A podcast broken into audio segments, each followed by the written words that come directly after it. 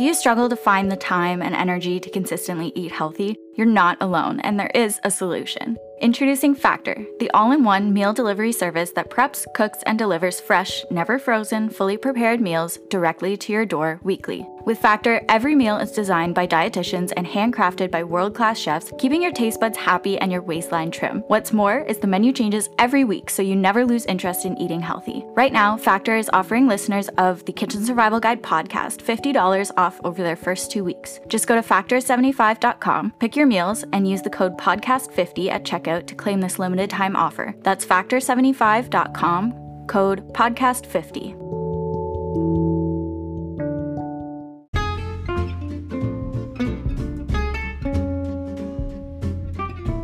Welcome back, Kitchen Survivalists. We are here again today with our second episode in our little micro series about the food culture of ancient China. Now, this micro series might be a few episodes, but please bear with us because this information is really important in understanding how our modern culinary techniques have developed today, considering that China was the first ever society, basically. I mean, yes, there was ancient Egypt and Mesopotamia and other little agrarian societies within Central Asia, but China has been the longest lasting civilization in all of humanity. So it's really important that we kind of take a deep dive and take a look at how their entire culinary world has shaped our modern world of cuisine today. So today we're just going to be talking about a few of the culinary techniques that are used or have been used in the past, as well as some fun facts about Chinese history. So without further ado, let's hop right to it.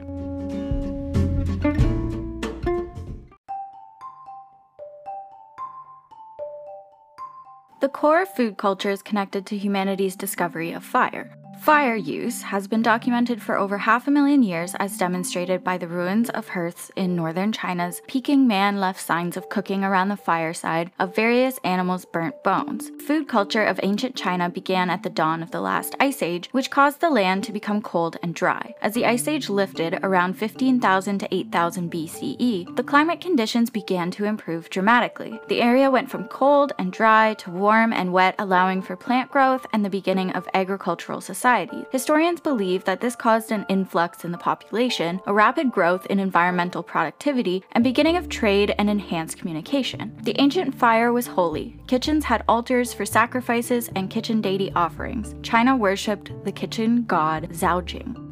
By 500,000 years ago, hominids of the Homo erectus species intermittently inhabited a large cave on the outskirts of Zhoukoudian, about 25 miles from Beijing in northern China. While there was no glacial action in Asia, winter would have definitely been severe. Although it is uncertain whether hominids wintered this far north, but it is where the first well documented proof of fire was identified. Fire permitted hominids to use non cooking food ingredients that would be otherwise inedible or poisonous. Burned deer bones and some with slash marks are evidence of the cave residents' meat consumption, but whether the meat was collected by hunting or scavenging is still unclear. These early modern humans practiced this hunting until the end of the last glacial era, around 12,000 years ago. In Europe, the glacier's decline culminated in the expansion of trees and a significant shift in eating patterns, with people killing woodland animals, including deer and rabbits, and allowing better use of the sea's resources. By this period, however, populations in the Middle East and along the Yangtze River Valley in southern China were experimenting with plant agriculture, which was the beginning of the agricultural revolution, establishing the basis of civilized modern living and the beginnings of civilization. Microscopic analysis of burned plant remains decide if they are domesticated or wild species, suggesting if the people were agrarians or hunter gatherers. Charring leaves silica ghosts of the epidermal cells that show telltale markers to differentiate between domesticated and wild crops when analyzed under an electron scanning microscope. Such investigation of seeds, husks, and plant remains in China helped expand the archaeological record of rice's earliest domestication from 8,000 to 11,500 years ago, pinpointing the location to the middle Yangtze River. In approximately 6000 BC, the earliest Chinese civilization began in the village of Banpo within the floodplain of the Yellow or Huanghe River, located in north central China. Contrary to many other ancient agricultural societies who used walls to protect their statehood and their grain stores, the village of Banpo used a moat. The people within the village lived in huts that had plastered walls with thatched roofs made of straw. Pigs and dogs were also raised within the village. Millet was considered a communal grain and was buried in hundreds of pits that were scattered throughout the village. Shi Huangdi, who ordered the construction of the Great Wall of China, standardized written Chinese, which assisted in the unification of China itself. Chinese history begins the same as the history within the Old Testament of the Bible. At first, there was Pangu, who was the creator that created humans from the parasites on his own body. After Pangu died, he was followed by wise rulers that developed inventions that allowed China to become the first civilization in history. Fuxi was the first to domesticate animals and, as a result, was also the first to invent marriage and domesticate women as well. Shennong invented medicine, trade, agriculture, the hoe, and the plow, and Huangdi, the Yellow Emperor, invented writing, the arrow, the bow, the cart, and ceramics. Centuries later, Emperor Yao appeared on the scene as a wise ruler who decided not to pass on the empire to his son and instead decided on a wise man named Shun to be his successor. Shun selected his minister Yu to be his successor, and Yu founded the Xia dynasty in 2205 BC, which ended in 1766 BC. The Xia dynasty and the Shang dynasty, which lasted from 1500 to 1000 BCE, saw the rise of civilization in China, which promoted a long lasting social structure of the rich becoming more rich and the poor becoming more poor. The elite statuses within Chinese civilization had an abundance of grain, wine, pork, and other foods, while villagers were required to live on a diet of millet and mallows. Confucius was a Chinese philosopher who lived from 551 to 497 BC. Confucius declared that all would be right in the world if the peasants were subordinate to their rulers, and there was respect for the elderly if the women respected men and friends shared a mutual respect. The philosopher also compiled the I Ching, or the Book of Changes, as well as the Book of Songs, which was a compendium of songs from court and peasants, revealing interesting spotlights into the cuisine and culture of the era. For many centuries, the philosophy of Confucius was used as the basis for the Chinese government. The Confucian scholars who ruled China in the 15th century AD decided to refuse trade with other countries, which proved very damaging to the Chinese economy. Until recently, China had no fine dining restaurants or the Western style kitchen brigade. However, the court had a completely different spread of imported specialties called the Eight Delicacies. The selection was variable but contained camel's hump, ape's tongue, bear's paw, and other fictitious animal varieties. In reality, they didn't actually consume the bear paws, but they cooked them for a really long time to render them into a gelatinous form. The attraction was their rareness rather than their flavor, but real bear hunters still love bear's paws in Siberia and even northern Canada. Rare varieties of mushrooms, bamboo shoots, and other vegetable foods were less flashy but probably still more popular, as were complicated and thorough preparations of ordinary animals like chicken, duck, and fish. Dishes from the empire's far reaches, such as Central Asia and Tibet, always grace the table, particularly when entertaining dignitaries from those areas. Exotica, such as bird's nests and sea cucumbers, come from Southeast Asia, and the court displayed its cosmopolitan, world ruling strength and hospitality. Many imperial dishes remain to this day, and restaurants often try to recreate them. Historical records state that several emperors avoided elaborate meals, choosing plain food to signify the emperor's virtue, ease, and unappeased by displays of ego, and empathy for common citizens and values in both Chinese secular and philosophical practices. Central Asian forces were high after the Han Dynasty, and a wave of Western foods reached China. The Silk Road, which will definitely get its own episode, was the main trading route through Central Asia and connected the East and the West. Its golden period spread from Han through to the Tang, Song, and Yuan dynasties. Persian bread, lettuce, walnuts, large beans, and even dark herbs such as fenugreek and cumin came to China with Galenic medicinal ideas and Indian Buddhist foods. The pinnacle came in the Mongol Empire, Yuan China's dynasty, when Beijing court served dishes from Arabia, Persia, Turkestan, and Kashmir, and the whole Mongol dominated world. Nomadic Mongol dishes such as roasted wolf and Arabic delicacies like lamb made with saffron and rosewater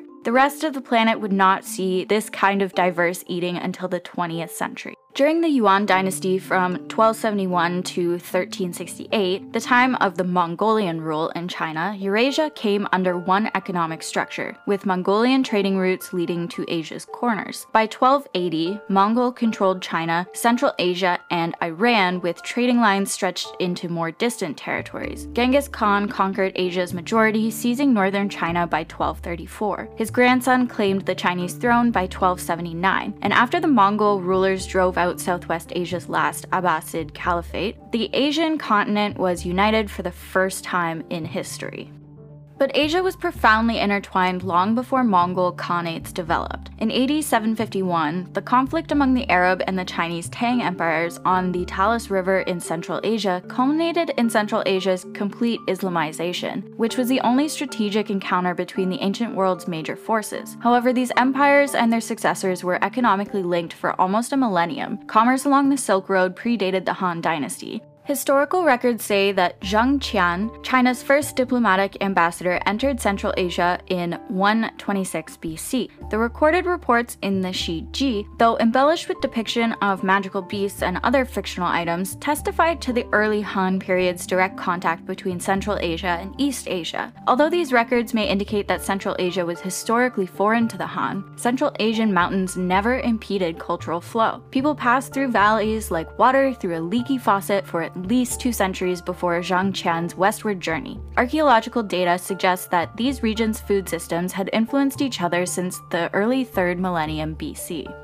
A nativist backlash in the Ming Dynasty from 1368 to 1644 rehabilitated a Chinese cuisine much more refined and nuanced than Han's or even Tang's. The growth of an affluent middle class, particularly in Sung, led to haute cuisine creation. Merchants and bureaucrats rivaled feasting. Stores stocked well, domestic and foreign commerce flourished, and in the early 1400s, a Ming prince compiled an excellent and detailed guide to famine food, and it was distributed to local governors throughout the country. However, Ming's most significant food revelation was the advancement of sea travel and interaction with the New World. Much of China, particularly the south, was unfit for rice or wheat. Millet was honestly just a really bad replacement, and suddenly corn, white potatoes, and sweet potatoes arrived. Maize was widespread before the 1600s, and the remarkable distribution of New World crops arrived in the Qing dynasty between 1644 and 1911. By the late 1600s, sweet potatoes entered China and white potatoes by 1800. Peanuts, tomatoes, chilies, guavas, and other modern world crops revolutionized agriculture by bringing nutrient dense, productive, and easy to grow foods into China.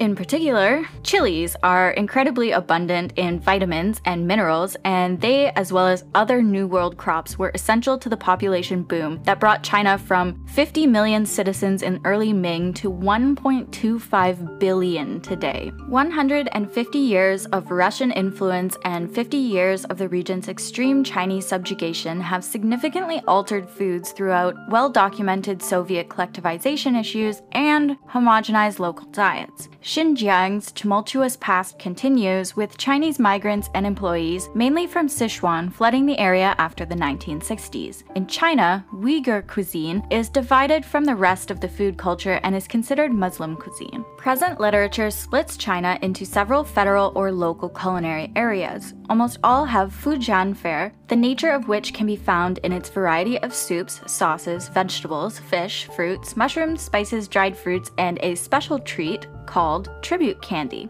This after dinner or sweet snack is a mix of baked peanuts ground into maltose or ground peanuts wrapped in a paper like coating of glutinous rice. It is typically served with fresh fruit at the end of a meal and is appreciated by anyone who enjoys sweet, delicious food. The consistency of the products was once the most significant dimension for assessing food quality and restaurant quality, and cooking techniques developed to amplify fresh food with rapid cooking using simplistic but measured techniques. Split second pacing was characteristic of the cuisine. For example, when the boiling or frying sound kind of changed a little bit, the object would be swiftly whisked off the blaze. Foods are also briefly boiled before being stir fried to retain tenderness during fast frying, specifically in Cantonese dishes. Today, Yunnan is China's most ethnically diverse province with approximately 40 minority groups, and their languages belong to at least four entirely unrelated varieties. Most of these communities have simplistic cuisine centered on grain and local vegetables, but far south Thai speaking citizens have elaborate dishes similar to northern Thailand. In the violent time between the Ming and the Qing dynasties, Sichuan's population was diminished by approximately 75% and repopulated mostly from Hunan and neighboring regions, resulting in a remarkable culinary resemblance between Hunan and Sichuan. In exchange, Yunnan gained many of its Chinese inhabitants from Sichuan, but they adapted to local circumstances and were affected by non Han nationalities. As we mentioned in our previous episode, salt comes from salt lakes and wells. For two centuries, drilling bottomless salt wells was a significant and lucrative industry in Sichuan. Unlike sea salt, this salt, like most foods in these mountainous areas, lacks iodine. Therefore, goiter was widespread in historical times and was considered synonymous with consuming local salt instead of sea salt. North of Sichuan in Shanxi, lamb is common. Shanxi's main city is Xi'an, which was China's capital and was called Chang'an for several centuries. It eventually lost to Beijing during the Liao dynasty. Xi'an has several recipes, many using barley, beef, onions, and vinegar. Fujianese foods are identifiable by the rich stocks and sauces used in thick and thin soups. They usually eat two or three soups at main meals and five or six soups at banquets. And many common ingredients marinate in wine or the remaining sediment called lees or hengju. Fujian foods, also named Min, are popular everywhere they speak Min or Wu dialects, sometimes found in Fujian and the southern Guangdong province in Shantou or Swatow, to where several descendants of a well known ostracized 8th century politician escaped. This Teochew variation Chu Chow is considered the most exquisite cuisine. It uses plenty of seasonings, fish sauces, citrus marmalades, and satay type sauce pastes. Every Fujianese food is enjoyed locally by people living on Hainan Island and locals nearby. While common in China, this cuisine is known outside of China. Fujian foods are strongly linked to Taiwanese cuisine since many Fujianese fled through disruptive historical periods. Fujianese cooks may serve a bird's nest or shark fins as the main dish, which is common, and presented as a rich stew type soup. Many foods have slow preparations, are lard baked, and are seasoned more liberally than in neighboring provinces.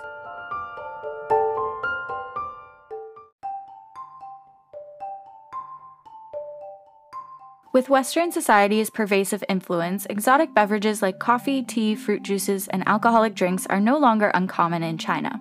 By 1884, China started planting coffee. Currently, China's largest coffee producing region is Yunnan. With that being said, let me introduce you to free lunch coffee. How do you feel about ending child hunger with your morning coffee? When you buy one bag of free lunch coffee, you are also providing 10 meals to children in need, and free lunch coffee gives away 50% of the money they make to end hunger in the lives of young children. How cool is that? It is beyond a fantastic cause. Free Lunch Coffee has great coffee that is specialty grade and is certified organic and fair trade. They offer a 100% money back guarantee for 30 days, and if you don't absolutely love their coffee, they will give you a full refund and you can keep the coffee. So there's absolutely nothing to lose. They also have some amazing custom made mugs and tumblers. With each purchase from Free Lunch Coffee, you're providing 10 meals to children in need. Free Lunch Coffee is offering a 10% discount to my dear listeners, to you. Just use the coupon code Kitchen Survival at checkout. Check it out at freelunchcoffee.com.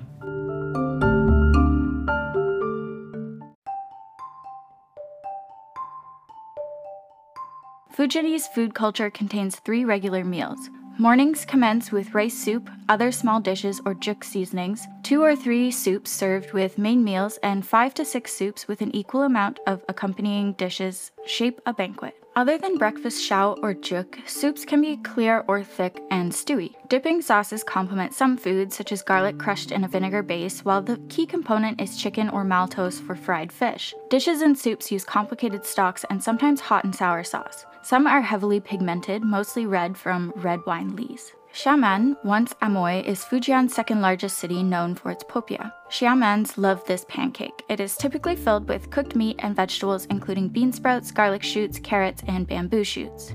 Seaweed can also be added and is flavored with a hot mustard or plum sauce. Other familiar dishes are stir fried xiamen noodles and xiamen spring roll. Both are composed of vegetables, sprouts, peanuts, and pieces of grilled seaweed. Classic Fujianese dishes include diced and fried wine marinated pork, steamed chicken in fermented tofu, drunken spare ribs, sweet and pungent lychee pork, deep fried eel in wine lees, omelette oyster, stir fried razor clams with ginger, spicy and sour squid broth, duck tongue, with white and black fungi, fried peanuts, and dried longan soup with lotus seeds. Chai ping, a Hainanese chicken rice dish, is also well known.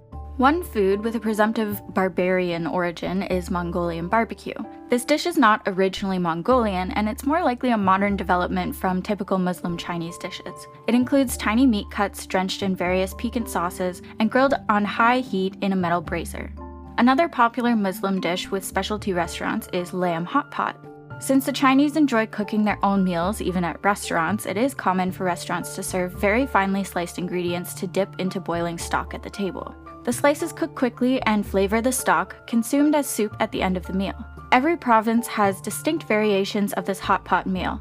Beijing's is lamb based, and it is crucial to slice the lamb uniformly and finely. Chinese cooks spend years studying how to slice correctly, and this dish challenges them to prove their skills.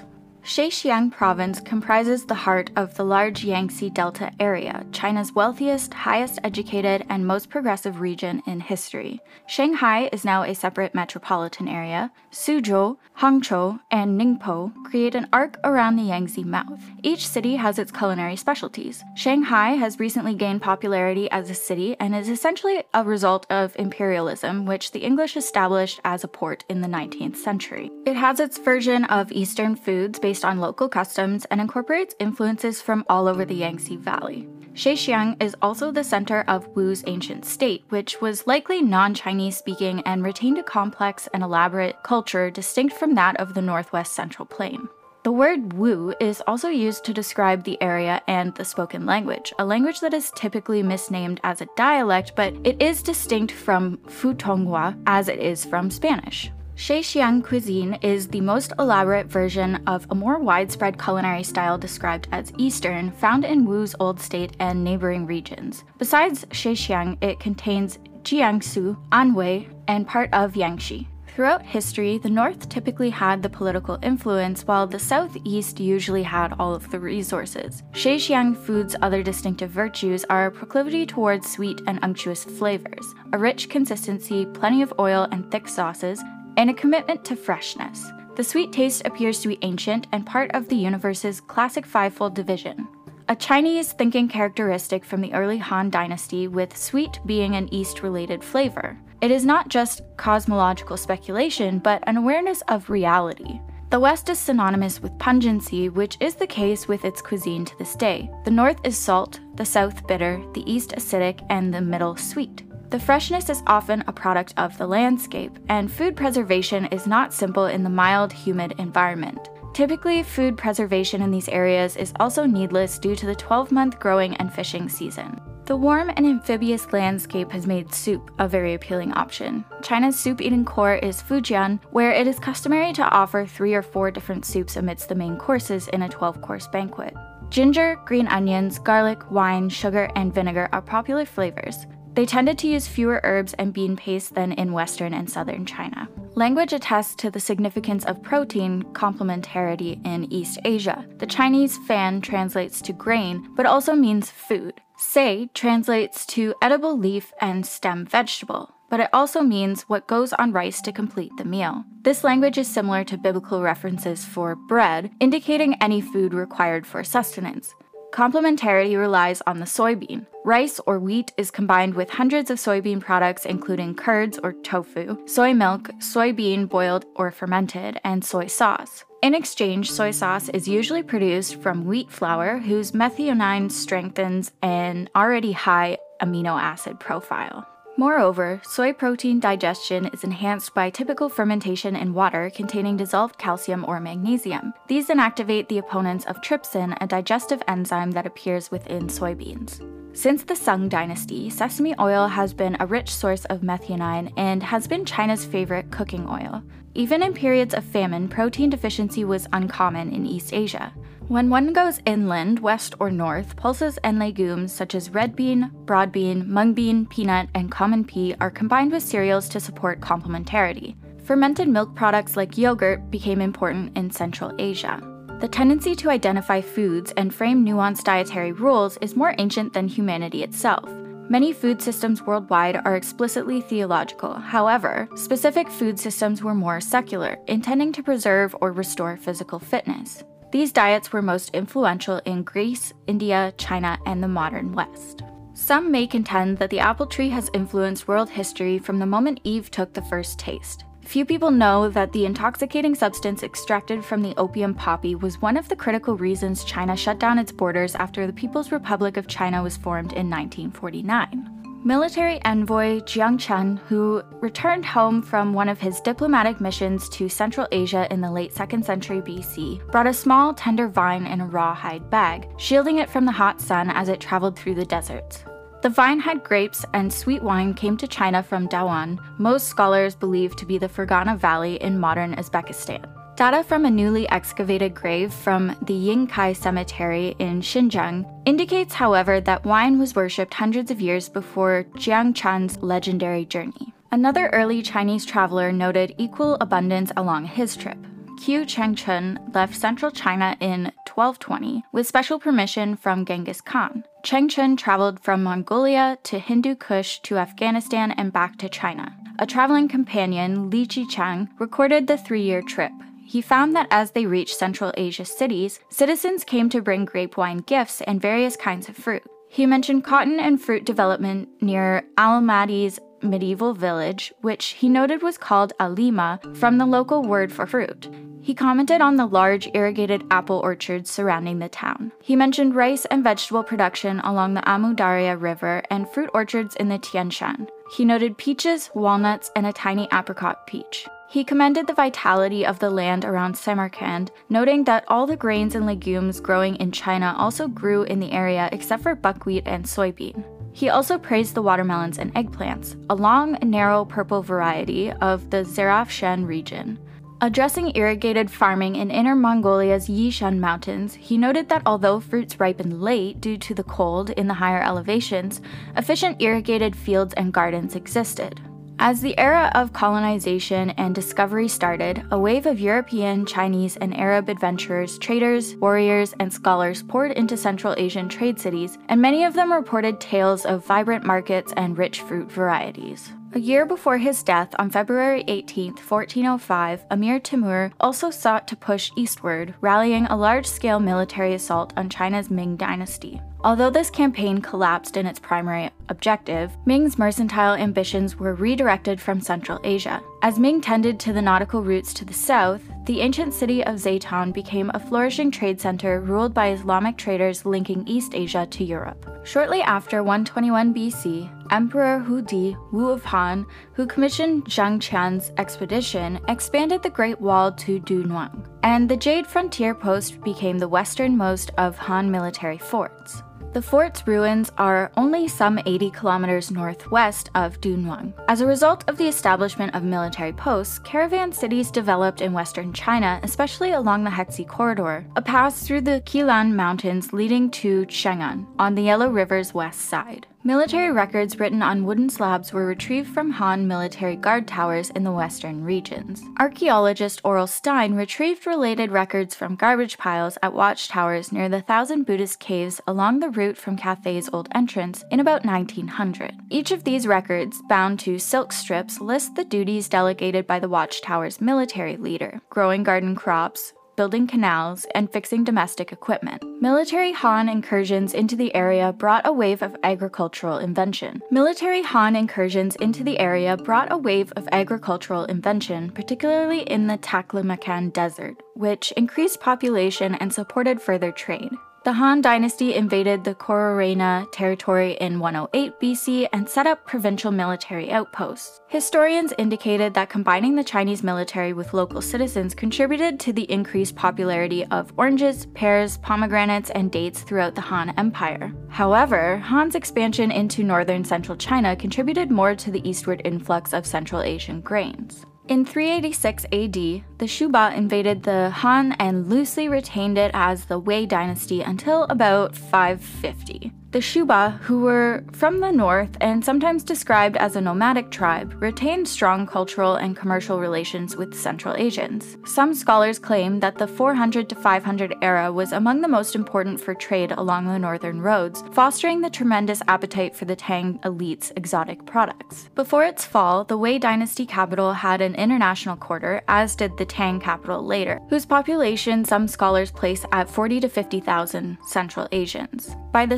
600s, the Tang Empire was highly ethnic, and markets were full of Central Asian traders selling wine, fruit, dried meat, and horses. One of the most substantial ancient texts to explain the influx of modern foods from the West during the Wei dynasty is the Qimin Yaoshu, Essential Strategies for People's Welfare. This ancient text was believed to have been finished in 544 AD as Wei's influence waned. The job is credited to Jia Sixie, and there are many parts devoted to agricultural practices, along with crops such as Central Asian melons and cucumbers, and the book discusses newly added pomegranates. When it comes to food, the Chinese have a popular expression the masses see food as their heaven, implying that food is the primary desire of citizens. It can justify the value of eating in Chinese people's lives. Eating is not only intended to fill the stomach, getting food in one's hands and being able to eat a decent quantity of food and learning what to eat and how to eat it are all seen as good fortune. Those who encourage food culture also use the Chinese philosopher Confucius's words diet and lovemaking, all the primary needs of every human being, finding an aspiring and optimistic base of thinking for such an epicure. There is undoubtedly no other spot in the world that has as tasty of a range as China. If judging by art and cooking techniques, apart from France and Italy, the Chinese can compare to no other country's chef's skills either. Highly evolved culinary techniques turn seemingly inedible ingredients by Chinese chefs into a dish of tasty treats for international eyes. The Chinese, who see eating as fortune and life as art, develop different regional food styles in their vast lands and spread Chinese food culture far across the sea. Today, in this environment, where even the farthest corners may seem near someone's backyard, Chinese food can be enjoyed in any metropolitan world. As in many other countries with large areas, the northern and southern ethnic tastes distinguish Chinese cuisines. While China's best quality rice is grown in its northeastern regions, people in these regions prefer pasta or pastry instead, just like other northerners. Popular dishes in the north include Beijing's lamb hot pot, roast duck,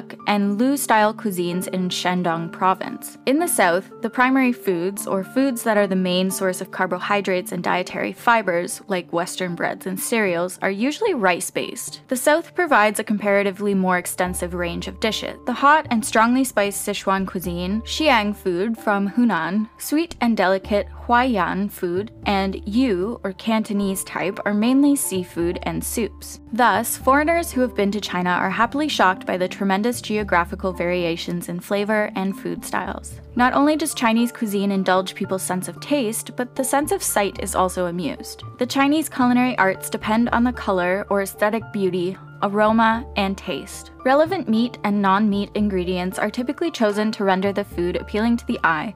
These will contain one main ingredient and two to three secondary ingredients in various colors. Food aestheticism is accomplished through appropriate preparation techniques. Aroma is accomplished by utilizing the right spices such as scallion, ginger, garlic, cooking vinegar, anise, cassia bark, black pepper, sesame oil, shiitake mushrooms, and so on. When cooking food, methods like baking, stir frying, roasting, steaming, deep frying, quick frying, simmering, and other techniques are used to retain the food's natural flavor and juices. The correct amount of soy sauce, sugar, vinegar, spices, spicy peppers, and other seasonings may also be applied, making the dishes taste salty, sweet, sour, hot, and more. With tomatoes, turnip, cucumber, and other sculptural vegetables to create elegant and intricate decorations to the plate, and the use of exquisite fine china for dining ware, Chinese cuisines become a proper art form complete with aesthetic beauty, wonderful aroma, and great taste. Food dependency may have encouraged economic sharing and trading practices. In contrast, a dietary habit of mostly grain and the plant's roots, branches, leaves, and fewer plants' meat is generally synonymous with an area where production cannot satisfy demand. Food supply in these areas relies mostly on self growing. 2,500 years ago, southern China's mountain residents invented a method to reclaim rugged mountain fields into productive lands. They drew water from the mountain springs to irrigate rising rice in terraces. Sun drying crops on rooftops is a more widespread practice in southern China's countryside, which is enough to demonstrate that crop development has been an immense significance where the masses see food as their heaven. Unlike Westerners' traditional use of butter and other animal oils, Chinese use vegetable oils such as soybean oil, vegetable seed oil, peanut oil, corn oil, and more. After Emperor Taizong sent ambassadors to central China during the Tang dynasty, sugar, the primary source of sweetness in cooking, started to be produced in China. In the 14th century, Southeast Asia introduced China to what the Chinese see as high class cuisine, including the shark fins and bird's nest. Starting in the Qing dynasty from 1616 to 1911 AD, only the affluent could afford luxury foods. In terms of foods, Tang Dynasty imported the first foreign recipes to China. As regular exchange flourished between China and other nations, the Arabs who brought their Muslim foods contributed significantly to diversifying Chinese dietary practices and contributing to the already ample range of Chinese culinary techniques. As foreign economic and global trade has become more personal in recent years, Importing quality animal and plant species from foreign countries has also become a vital part of the Chinese import market. More and more international foods find their way through the traditional Chinese familial house. However, like other countries, the Chinese government is starting to see vast numbers of introduced or invading species as a danger to domestic biological varieties. Global ecological protection laws and policies have been formulated and enforced.